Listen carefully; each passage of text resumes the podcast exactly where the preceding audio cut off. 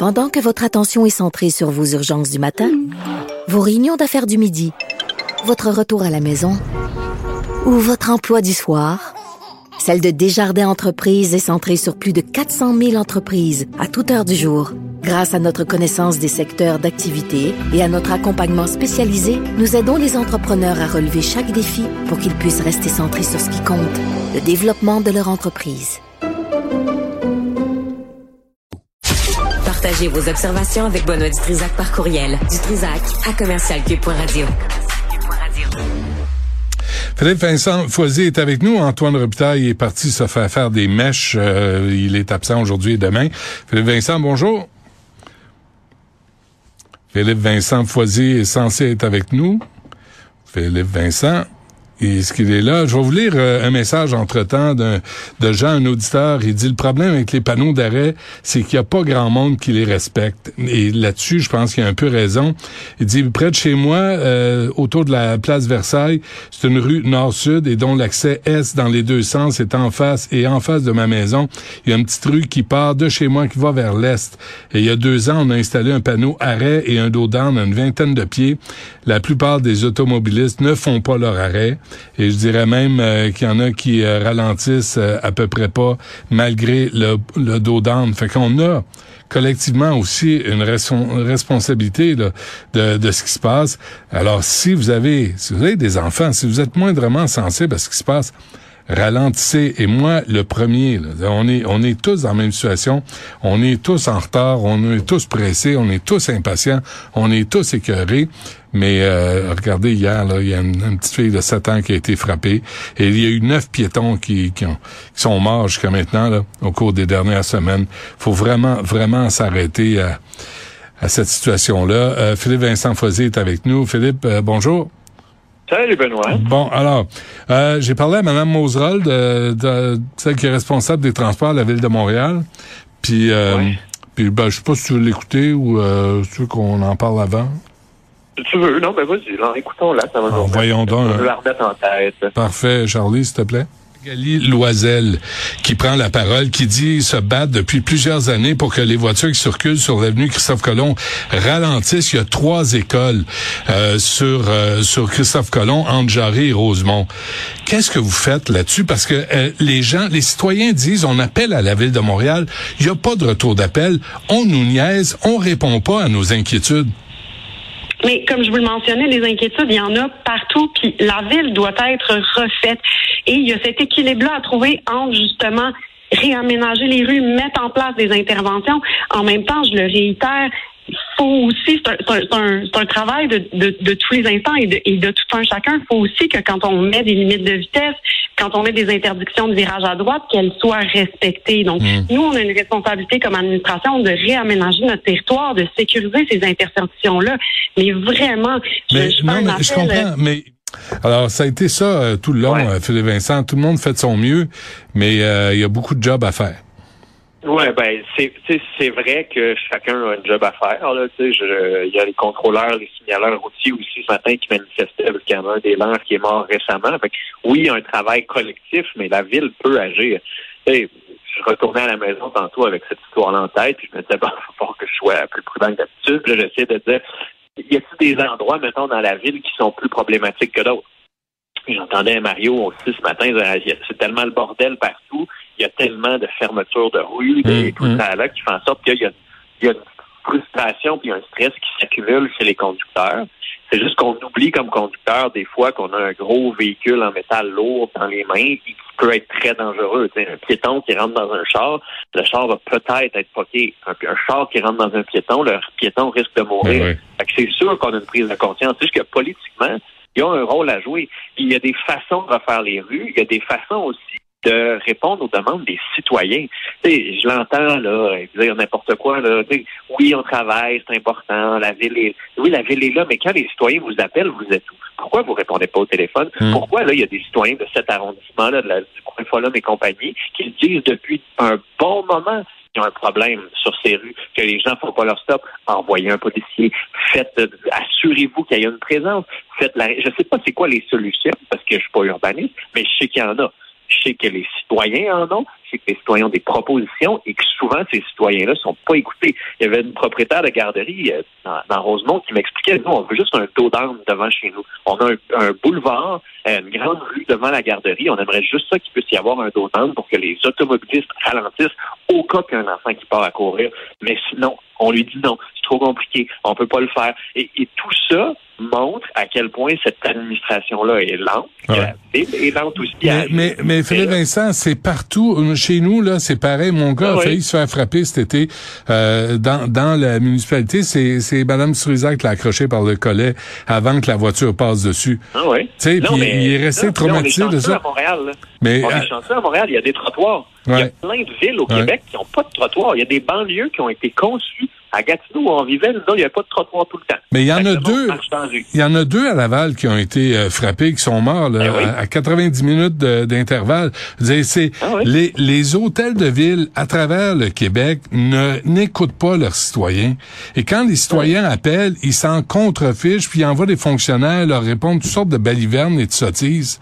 Alors c'est Montréal, c'est comme partout dans le reste euh, du ah Québec. Là, c'est François Legault qui devrait prendre la parole puis dire là, on va revoir comment on va fonctionner à travers le Québec pour respecter les citoyens, surtout quand ils appellent, puis ils se mettent en groupe, et ils disent là, cette intersection-là est dangereuse. Oui, ben, savez quoi, on peut pas envoyer un brigadier parce qu'on va l'enlever d'un autre coin, fait qu'on sait pas. C'est ça qu'on répond aux citoyens. C'est inacceptable. Ah oui, mais tu vas être déçu parce que François Legault s'est fait questionner là-dessus tantôt. Il était en point de presse euh, avant sa dernière rencontre ministérielle de l'année. Puis euh, il n'a pas dit grand-chose, à part qu'il faut faire attention, puis que c'est vrai qu'il y a des règles dans les zones scolaires qu'il faut respecter. Ben, écoute, ce, matin, là, après qu'on ait fait la chronique ensemble, euh, Madame Dutrisac me disait qu'elle est allée mener euh, notre garçon à l'école. Habituellement, il marche, là, mais là, il est allé le mener. Et il y a un type qui s'est stationné pour aller engueuler le brigadier qui, lui, fait passer les enfants avant les voitures mais engueulé comme du poisson pourri. Là. Puis, ah puis Mme Dutrisac est allée voir le brigadier pour lui demander s'il était correct, mais cet imbécile-là a pris le temps d'aller engueuler le brigadier hum. parce qu'il avait perdu une minute euh, pour tourner un coin de rue autour d'une école à l'heure de la rentrée. C'est ça le Québec, là. C'est ça le Québec, là. tu mets le ben, pied dans la rue, il accélère. Une partie, une partie du Québec, là. Il y en a plein qui font attention, puis, mais, ben, mais comme cycliste, là, je, je le vois ben je dis quotidiennement, la cohabitation est super difficile. Euh, il n'y a, pas de la place partout. Quand il y a des pistes cyclables, ben, ça gosse, ça s'enlève des espaces de stationnement, ça rapetisse les rues. Fait que là, ça fait en sorte que cette frustration-là aussi. La cohabitation est très difficile en ce moment.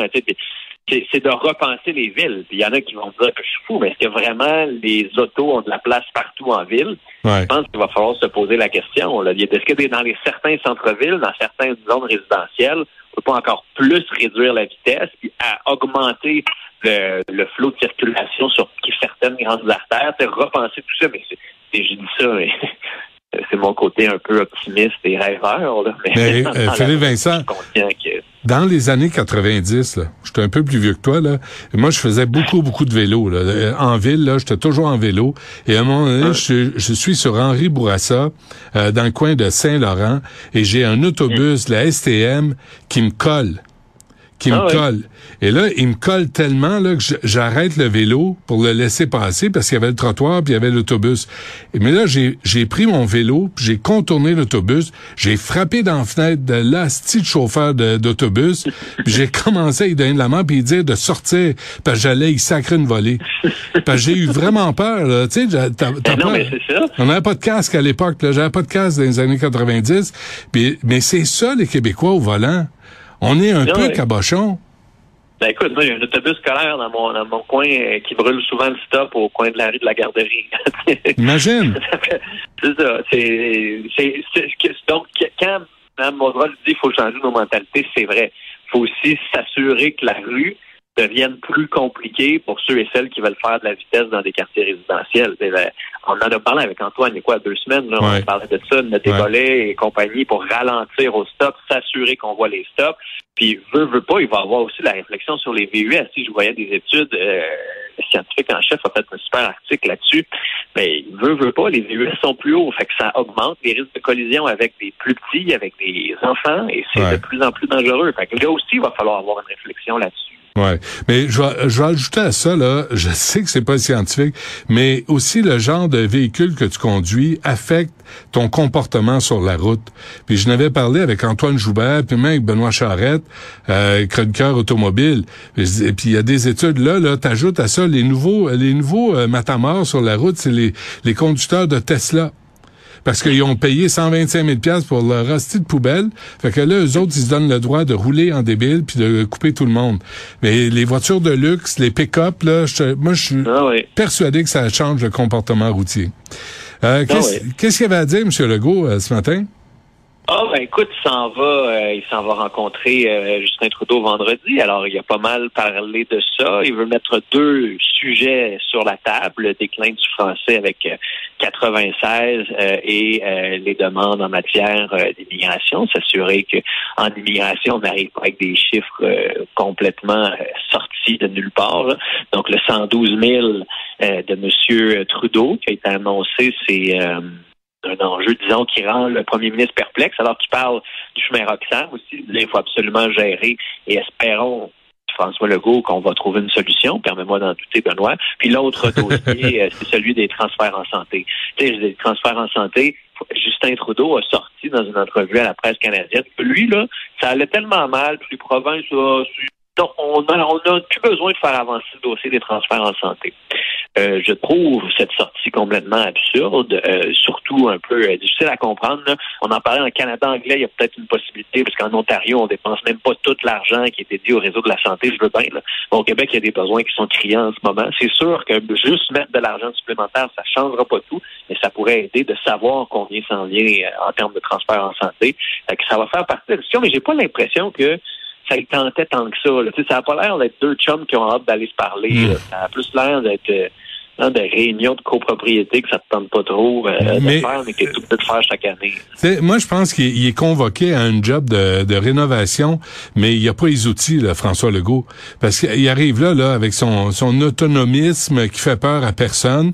Euh, il s'en va pas là pour emmener large. Je veux dire, chemin Roxham, c'est quoi son levier pour négocier ça avec le fédéral?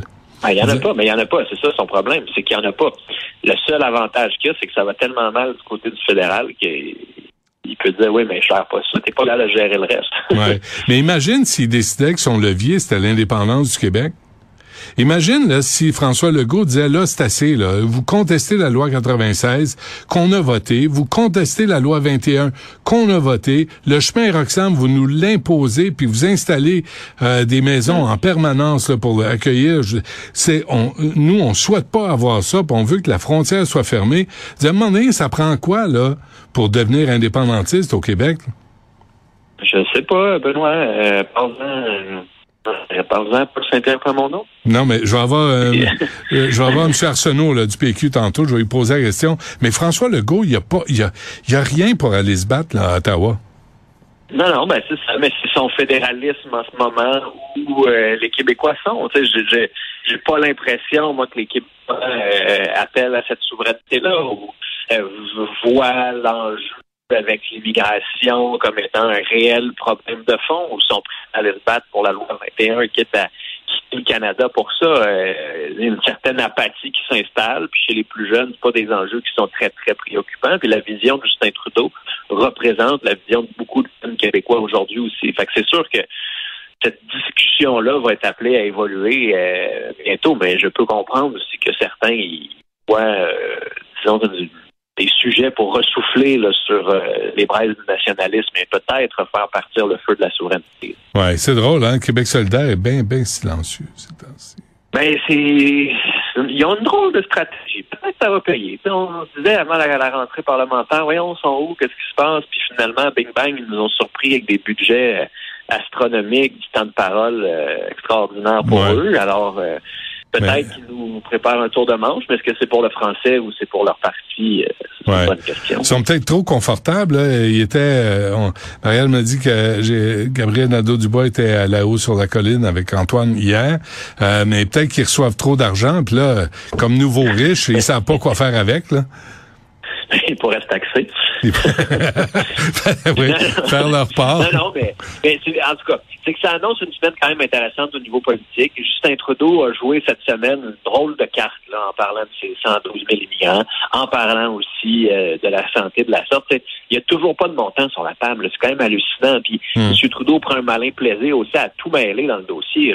On mêle à la fois la crise dans les urgences pédiatriques, on mêle à la fois les transferts en santé pour réseau pour le réseau actuel, on mêle à la fois les nouveaux programmes que le gouvernement fédéral aimerait créer en partenariat avec les provinces. Les provinces, ça regarde ça, puis mais pourquoi leur créer un nouveau programme? Ben le dernier qu'on a fait en santé, tu l'as définancé d'année après année. Fait que c'est sûr qu'on ne partira pas un programme de soins dentaires pour que dans dix ans, le gouvernement fédéral n'investisse plus là-dedans puis que je sois pogné avec un nouveau programme. Déjà que la vie me coûte plus cher comme province parce que les, les, les champs de dépenses, donc la santé et l'éducation, de plus en plus cher année après année. Et après ça, M. Trudeau arrive avec son immigration à 112 000. OK, mais vous voulez les mettre où? Vous, d'accord, mais cette discussion-là, on parle hmm. de comment? On parle de gens, là. On parle hmm. pas juste de chiffres ben sur statistiques économiques puis de PIB, là. On parle de monde qui veulent s'intégrer ici, qui ont besoin de logement, qui ont besoin ben d'aller dans le système d'éducation, qui ont besoin, là, il y a une pénurie de main-d'œuvre, d'accord, tant mieux, mais en même temps, tout le reste de l'intégration, c'est important pour ces gens-là aussi. Donc, on est vraiment là, dans un débat totalement idéologique, très, très, très loin de la réalité. C'est fou, hein, comment, euh, Philippe Vincent, comment euh, Justin Trudeau parle euh, des immigrants comme si c'était des toasters qu'on allait importer. Tu comme si...